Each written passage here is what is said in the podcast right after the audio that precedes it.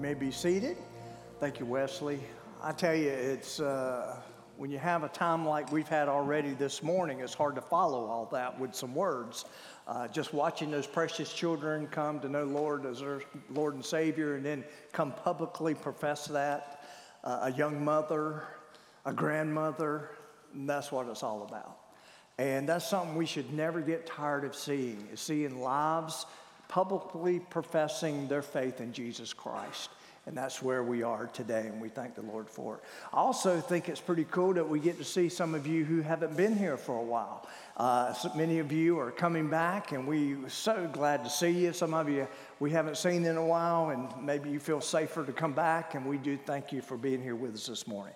Ephesians chapter 1, if you'll go ahead and turn to Ephesians chapter 1. Today we continue the series Promise Kept. Last week, we looked at the assurance of salvation, and from that, we came across the verse, 1 John chapter 5, where it says, These things I've written to you who believe in the name of the Son of God, here it is, that you may know that you have eternal life. Last week, uh, if we took anything away from last week, it was the fact that when we leave, left here last Sunday, we could come to the terms to know that we have eternal life. But it didn't end there. 2 Corinthians chapter 5 says this Therefore, if anyone is in Christ, which is a phrase we're going to be looking at this morning, he is a new creation. Old things have passed away, behold, all things have become new. Now, the thing that we need to understand is that the assurance of salvation is found in the transition from old to new. And it involves attitudes, reactions, actions, behaviors, perspectives, and even a new affection, an affection that we have in Christ. Today, now that we understand that we can have that assurance, today, once we've had the promise of that, Today, we're going to be looking at what this new reality or this new identity looks like. And so, therefore, as Jonathan's already said, we're going to be taking communion at the end of this gathering this morning. And basically, what I thought we should do is basically look at the cross, because that's what we're going to be reflecting on the cross, the death, burial, and resurrection of Jesus, but primarily the cross and what Jesus did on the cross. And so, what I want to do this morning is I want to show you a picture of everything that the cross promises. The, everything that Jesus accomplished on the cross that we can now live in based on the guarantee of his resurrection, but was provided by the cross. So today I want us to look at the promises of salvation. And they're clearly laid out in Ephesians chapter 1. But before we do, I want you to look at the introduction. And before we look at the introduction, I, wanna, I want you to see something I've never done before. I've written the whole outline. If you have that outline in front of you, I've written it in the first person. And the reason I've done that is because I want you to take very personally what God's word has to say to you this morning concerning the promises of your salvation. And so, therefore, I want you to personalize it this morning. So, look at the outline. Well, the resurrection of Jesus guarantees my salvation. The cross of Jesus makes my salvation possible and provides me with promised benefits. These promises are founded on the phrase in Christ. Now, let me just take a moment there to explain that phrase. The phrase or the preposition in is probably the most essential preposition to theology in the English language. It means Christ. In Christ means in the presence of, surrounded by, and more importantly, it is a place that is definite, a place that is definite. And the Bible says that we are in Christ. Now, I want you to think of it this way because we are in Christ, everything that He has, we now can partake of. Everything that salvation brings is something that we, as followers of Jesus Christ, those things can not only be a reality in our life, they can identify who we are. Uh, the phrase also, when you think of Noah in the ark, it's the whole idea of, of the fact that Jesus is, in the, is the ark. God put Noah in the ark just as real as God places us in Christ. It's the same picture. It's the same way of looking at the, the way it's written. So Noah had the provision and the protection and the promises of God while being in the ark. We have that same provision and protection and promises that are found in Christ. Therefore, look on your outline. When I begin to understand the promises of what it means to be in Christ, I begin to know my true identity, my privileges, and my purpose. And it's all found there. So, what I want to do is take you on a journey of what Paul's done in Ephesians chapter 1, in which, by the way, Paul was one of those who never got over what Jesus did for him. He never got over it. The moment that, that he came to understand who Christ was, and we understand his, his transformation was pretty radical. The moment he began to look to Jesus, he was passionate about it. And there are times in which he wrote that I think many times we lose sight of it because it's written, is the fact that he would break out and he would begin to list all these things. And he's doing that here in Ephesians chapter 1. And then you're going to see him kind of break out into worship because of even what he's writing. And so that's what we'll find this morning. So look on your outline. The, promise, the promises provided by the cross include number one, that He has adopted me. I am in His family. I am family. And so when you begin to look at Ephesians chapter 1, look at verse 3. He says, Blessed be the God and Father of our Lord Jesus Christ, who has blessed us with every spiritual blessing in the heavenly places. And here it is in Christ just as he chose us in him before the foundation of the world, that we should be holy and without blame before him in love. Having predestined us, here it is, to adoption as sons by Jesus Christ to himself according to the good pleasure of his will. What Paul's getting ready to do, he's going to give you bullet point after bullet point, bullet point about the promises of our salvation about what God provides through Jesus' work on the cross that's now provided for us. The first thing we see there is the idea of being predestined. And it's really chosen to be part of his family. In Romans 8 29, it says, For whom he, God, foreknew, he also predestined to be conformed to the image of his son. Not only that, the Bible says that after we come to know Christ, think of this, we are his child, an adopted member of his family. Let me tell you how radical that is. Before we come to know Christ, the Bible says that we are an enemy of God. That literally, when you read the whole context, before we accept the provision that Jesus paid for us on the cross, that we were an offense to God Himself. I want you to think about how radical it is. So, what Jesus did on the cross, the provision of salvation, brought us from being an enemy of God to being a friend of God, but not only that, a member of God's family. Now, that should blow your mind, but that's really what we're looking at here. Now, some of you great theologian sitting in the room. Let's, you're probably sitting there thinking, now, how's he going to handle the idea of predestination? Well, that's not for this sermon. I don't have time. The, worship team didn't give me time. The baptism didn't give me time. But I'm just going to tell you if you go back to the sermon series I did some years ago, Royal Invitation, it's entitled The Precedent of Salvation. It's found in Romans 9, 6 through 16. You'll see how we've handled the whole pa- passage of predestination. It's probably one of the greatest questions I have uh, for many of you. So you can go there you can, read, you can look at it for yourself. Now, second of all, He's not only adopted me and I am in the family, He's not only predestined me to that, but it's also the idea that it was His good pleasure of His will. It pleased God to do so. Now, that should really cause you to take note. I want you to think about that. Now we have the we think about this. We have the opportunity to bring pleasure to God. Philippians 2:13. For it is God who works in you both to will and to do for his good pleasure. I guarantee you, I've, I've already kind of been around the room this morning, tried to talk to most of you this morning, and, and, and I've seen that we have some grandparents here who watch their grandchildren be baptized and extended family and all that. And I'm a grandfather, if you don't know that. If you if you spent two weeks or more here, you know I'm a grandfather.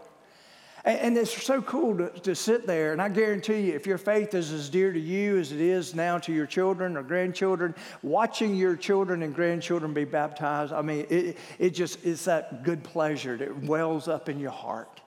And I think that sometimes, maybe not with our children, but definitely with our grandchildren, they bring such great pleasure to us, don't they? Yeah, um, that's a joke, by the way. Our, my children did bring some pleasure. It was diff- more difficult, granted, but but, but it is that idea. And, and I can't help but think, and I didn't really understand it until I became a grandparent, how special it was for, for, for, for just the fact that someone else can bring the good pleasure that's right there in front of you. And we have the potential to do that with the heart of God. That's amazing when you think about it.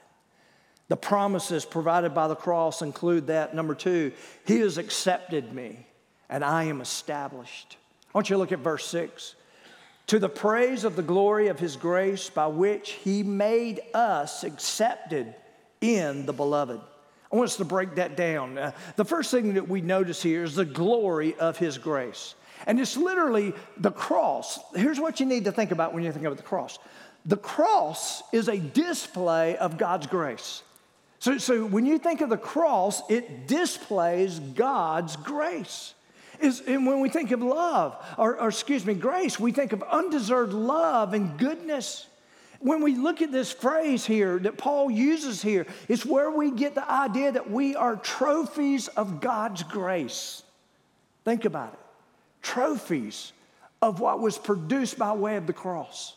We are those trophies. Second of all, He made us accepted.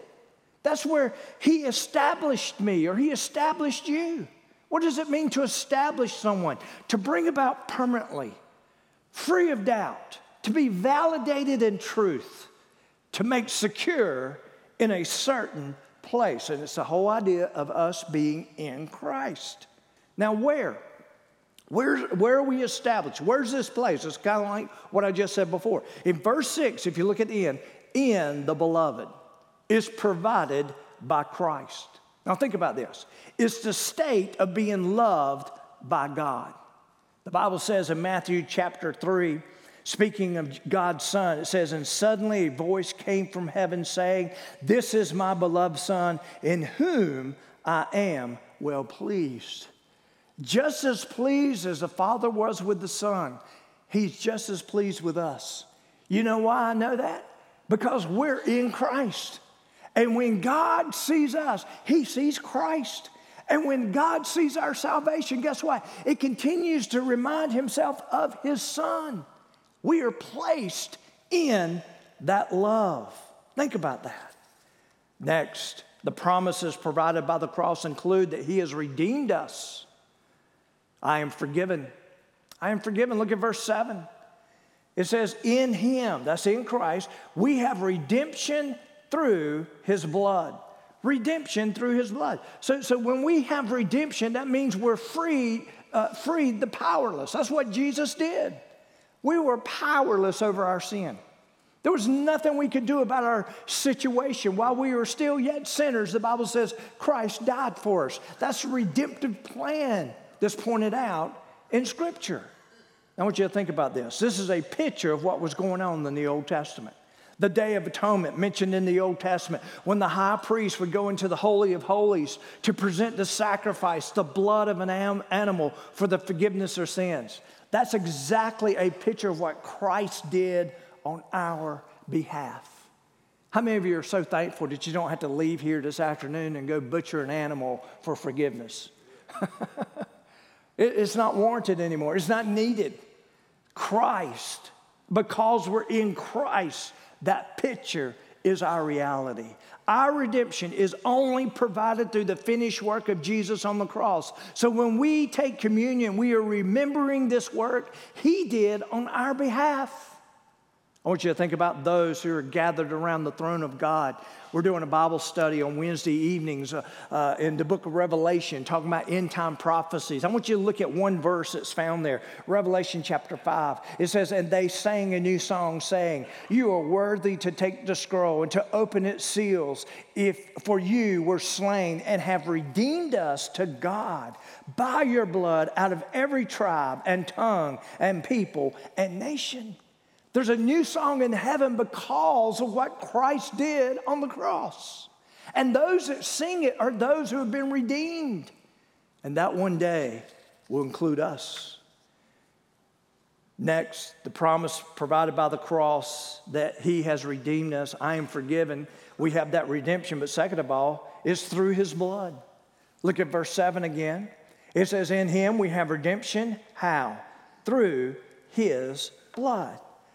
The Bible also says in Revelation chapter 1, again, a, a, place where we get a glimpse of the worship in heaven. Listen what it says Jesus Christ, the faithful witness, the firstborn from the dead, and the ruler over all the kings of the earth. To him who loved us and washed us from our sins, how? In his blood. And has made us kings and priests to his God and Father. To him be glory and dominion forever and ever. Amen.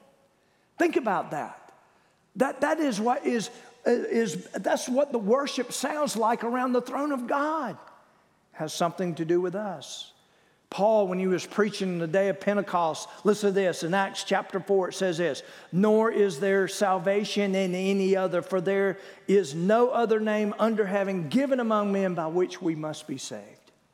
The sacrifice of Jesus is our only hope. That's what it says. And it's very clear when it says it.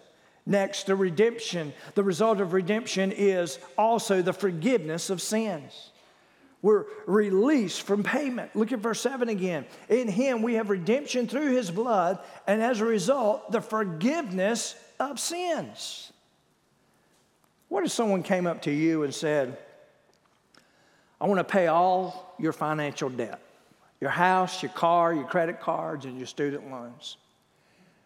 Wouldn't that be pretty cool? How many of you are just sitting there just giddy, just thinking about the fact someone could potentially do that? Oh, yeah, feels good, doesn't it, when you think about that? I remember when um, my wife and I, when we were first starting out, we, we, did, we started out kind of in the hole. How many of you started out life in the hole, you figure? Okay, yeah, yeah, we, we, we can identify with that and we, we, we had nothing. And there was, I mean, we were scrimping pennies at times. You, you know what I'm talking about, right?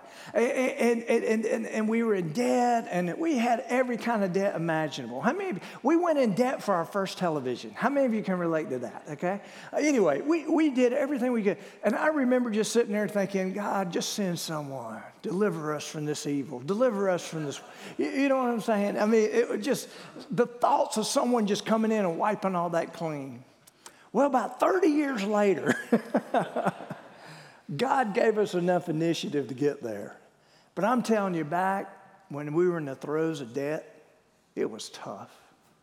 You were constantly reminded about what you owed.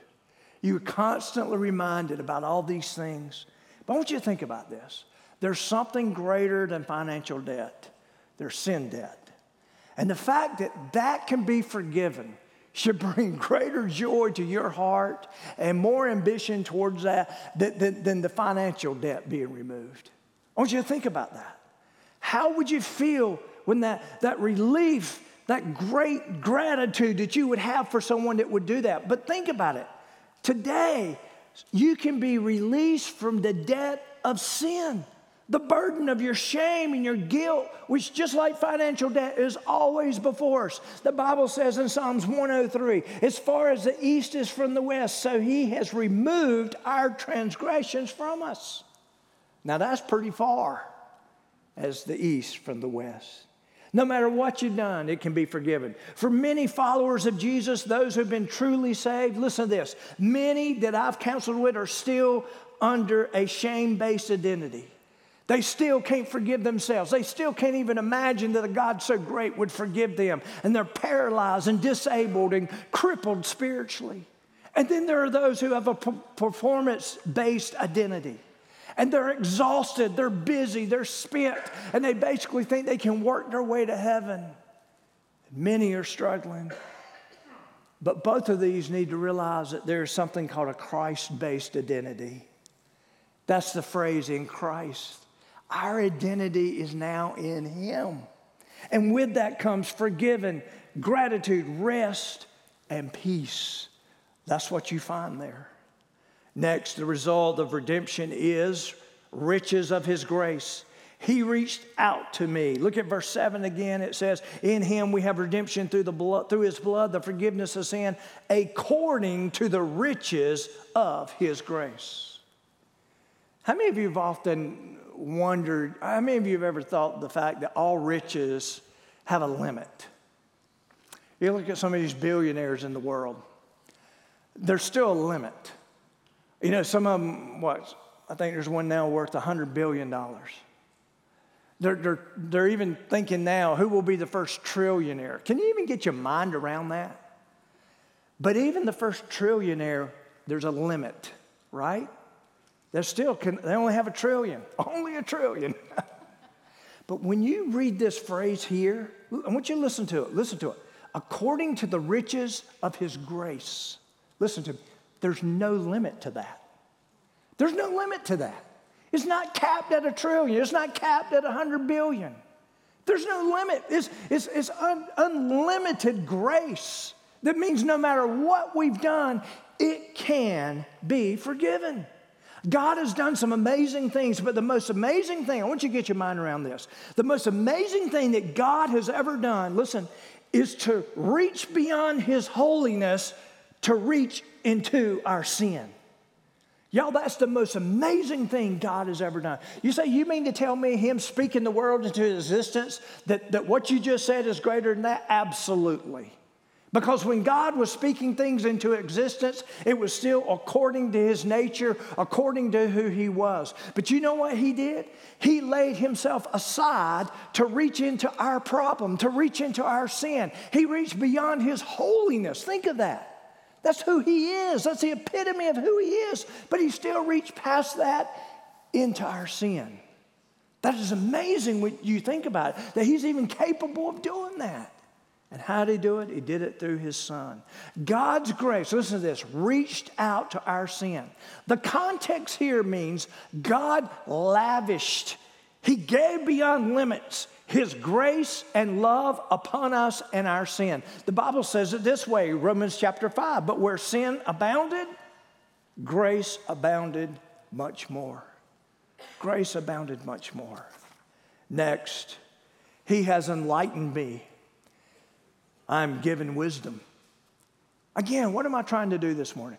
I'm trying to bring you to the point of communion this morning. When you sit there with that wafer and that juice or whatever, that you're sitting there and you come to terms with what that truly means to you this morning. And that's what Paul's trying to do in Ephesians chapter 1. And so he's not only done all these great things about my sin has been forgiven, I've been redeemed, I'm his child. He moves into a whole different area. Look at what he says in verse 8.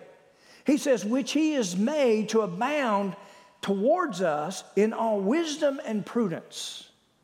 Now, so, what's the first thing? Look on your outline. All wisdom. It's the ability to apply.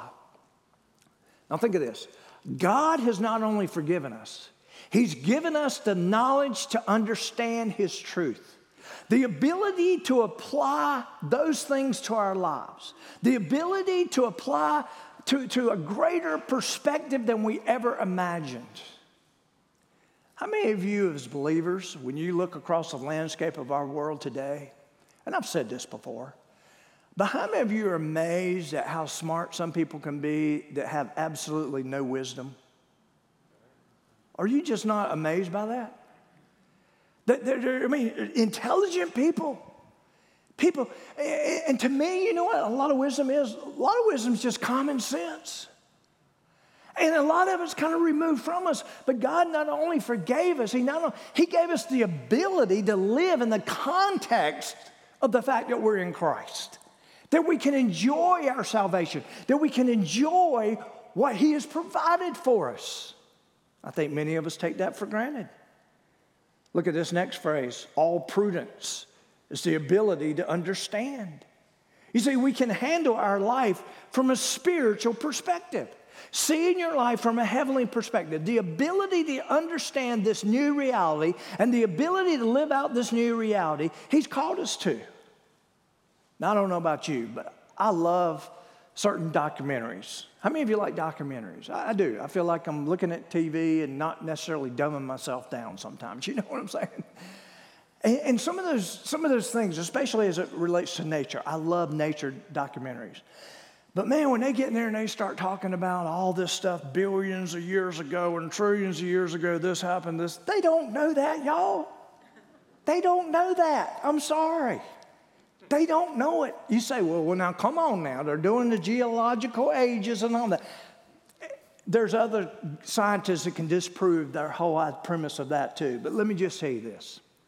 There's one thing that I do understand. It is when I hear things that are foreign to what God's word says, I have enough ability and enough understanding to know what is true and what is not true. That is amazing to me that God gives us that ability. He gives us that ability. Romans 8 28. Even, and how many of you have noticed that a lot of times when you look out there, you can kind of see the messes that are out there. But sometimes, how many of you realize that sometimes you don't see your own mess? But yet, what, here's what he says Romans 8 28. It's not on the screen, but it says this. And we know that all things work together for good to those what? Who love God, to those who are called according to his purpose. We even have insight into what's going on in our lives, even though we're confused. How many of you are confused at times in your own life? Yeah, we're confused. We don't understand why God would allow this, why He chose to do this. And we look at it and, and sometimes we throw our hands up. But the Bible says that we can still trust the one that does that, that allows that into our lives. The promises provided by the cross include that He has enlightened me I'm given wisdom. Look at verse 9. It says, having made known to us the mystery of his will according to his good pleasure, which he purposed in himself. It all came from him. So, what's the first thing we find? We find the, the mystery of his will. Truth, once concealed, is now revealed. Colossians 2, look here on the screen, to the knowledge of the mystery of God, both of the Father and of Christ in whom are hidden all the treasures of wisdom and knowledge. Let me just tell you this with our finite minds, we will never understand the full implications of our salvation. It's not possible. That's the reason we get hung up on this predestination stuff and all that. There's still a lot of mystery as it relates to a lot of our salvation. But God gives us the ability to understand the parts that reveal who He is in the process in it and helps us understand who we are in Christ. And that's what Paul's trying to tell us. We are given the ability to see things non believers do not see. We see that it is God who is directing the universe, that history is to be seen linear. Not like most people see it. It's linear. It had a beginning. There's a plan that's being worked out, and it's going to have an ending. And that the temporal will eventually give way to the eternal. That's what we see. And that's what brings us hope and comfort. Lastly, the promises provided by the cross include that He has provided for me is the fact that I have an inheritance. That's pretty cool when you think about it. The Bible is very clear that we, as followers of Jesus, are joint heirs with Christ, which means everything that Christ has, we are promised in the next life. It also means that there's an inheritance that awaits us who are true followers of Jesus. An inheritance that, when we think of something as an inheritance, we think of something that's worth passing down monetary or material wealth, a keepsake, a, legacy of faith. But listen to the description of the inheritance we're going to have. Look here at the screen. 1 Peter chapter 1. Blessed be the God and Father of our Lord Jesus Christ, who according to his abundant mercy has begotten us again. He's basically saying we have a whole new existence. To what? To a living hope, a life beyond this life. How did that come about? Through the resurrection of Jesus Christ from the dead. To an inheritance incorruptible and undefiled. Nothing can touch this inheritance. It's guaranteed, it's there. And that does not fade away, reserved in heaven for who? For you. Your name's on it. who are kept by the power of God through faith for salvation, ready to be revealed in the last days or in the last time. He has provided for me, and I have an inheritance. First of all, there's a plan associated with it. Look at verse 10. It says that in the dispensation of the fullness of times, he might gather together in one all things in Christ, both which are in heaven and which are on earth. Where they, where they come about, how it all come together? it'll be found in him. In him. Now, I want you to think about this. You are a part of a grand unfolding plan in the universe. I want you to think about that. You're a part of that. I believe our lives are intended to be like a rock hitting a pond, that our life has a rippling effect. He's given us that ability to influence, to impact, to, to set something in motion that He's asked our life to put in motion, our purposes. I think it's all part of that. But it's going to come to this point in time, to this point in time, Philippians chapter 2, that at the name of Jesus, every knee should bow, those in heaven, of earth, those under the earth, every tongue should confess that Jesus is Lord to the glory of God the Father. Every bit of those ripples, every bit of anything that we've ever done in Christ's name, it was, it was, that came from the resources of the phrase in Christ. Every bit of it comes back to Jesus, comes back to Him. And none of us will be standing in heaven receiving any glory for anything we did. It was all made possible just because of the fact we were in Him, not that we were doing our thing. You see, paradise that was once lost in the garden through Adam, here's what we need to understand, will once again be realized. The enemy, which has already been defeated, will be put away, no longer able to influence our new coming reality. Wars will give way to peace, misunderstandings will give way to reconciliation. And it's all coming to a head. And that's what we know. So there's a plan associated with this inheritance. Second of all, there's a purpose. There's a purpose. If you were to look at verse 11, there's we obtained an inheritance. It will not fail. It is certain. It will happen. Secondly, it's predestined. Basically, the idea it's already happened. And that's a whole different thought about even, there's part of the mystery of our salvation. Thirdly, works all things. It not only creates, but it energizes. Think about what God's done. The inheritance that we receive not only creates, there's not only inheritance that's created in Christ, but He gives us the energy to fulfill what God's promised, to fulfill that. The Bible says in Philippians 1 6, being confident of this very thing, that he who's begun a good work in you will complete it until the day of Christ. Everything's going to come to a culmination. Everything will.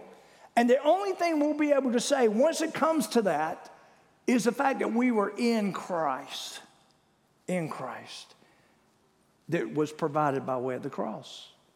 There's another thing we find in verse 12, and, and this is interesting. We see the praise for his glory.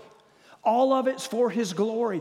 It's interesting. If you look at the end of verse 12 and then the end of verse 14, he, he, Paul just breaks out in worship. He says, To the praise of his glory. You go to verse 14, to the praise of his glory. It's like he's listing all this stuff and he gets caught up into what he's saying. He's like, Oh my goodness, I just got to worship him. And that's where we should be when you really think about it of everything that he provides. Lastly, there's a promise associated with our inheritance. But how did it come about? Look at verse 13. In him you also trusted after you heard the word of the truth, the gospel of your salvation, to whom also, having believed, you were sealed with the Holy Spirit of promise. How did it come about? Verse 13 tells us you trusted. You trusted. There was a connection made the moment you trusted, placed your faith in God between me and God. I know that's not the best uh, language there, but just go with it, okay? Wasn't anything we could do about it. It was that faith, it's that trust. Verse 13 also tells us we had the word of truth. That's the connection between God and I.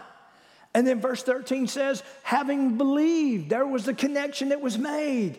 But it wasn't just a connection that was made, there's something that seals it. We're sealed with the Holy Spirit. The connection is secured. speaks of authenticity and ownership. Lastly, there is a promise with our inheritance. We see it in verse 13 or excuse me, 14, the guarantee of my connection with Him. You see, when you put it all together, the guarantee of our salvation and these promises come by way of the grace of God reaching out to us, the death of Jesus redeeming us, and the Holy Spirit sealing us, which is a true meaning of what the phrase in Christ is really all about. And then lastly, and only He can be praised for this. Think about it the praise of His glory is all for His glory. As we come to this point of application this morning, I just want to ask you a simple question. Or I want you to ask yourself this question What is my response to Jesus' promise of salvation and its benefits and provisions? You see, the cross doesn't just kind of hang out there. The cross doesn't hang out there. The, the, the, the cross put certain things in motion. Certain things that were, that were back in the Old Testament, but also things that will be fulfilled in the New Testament.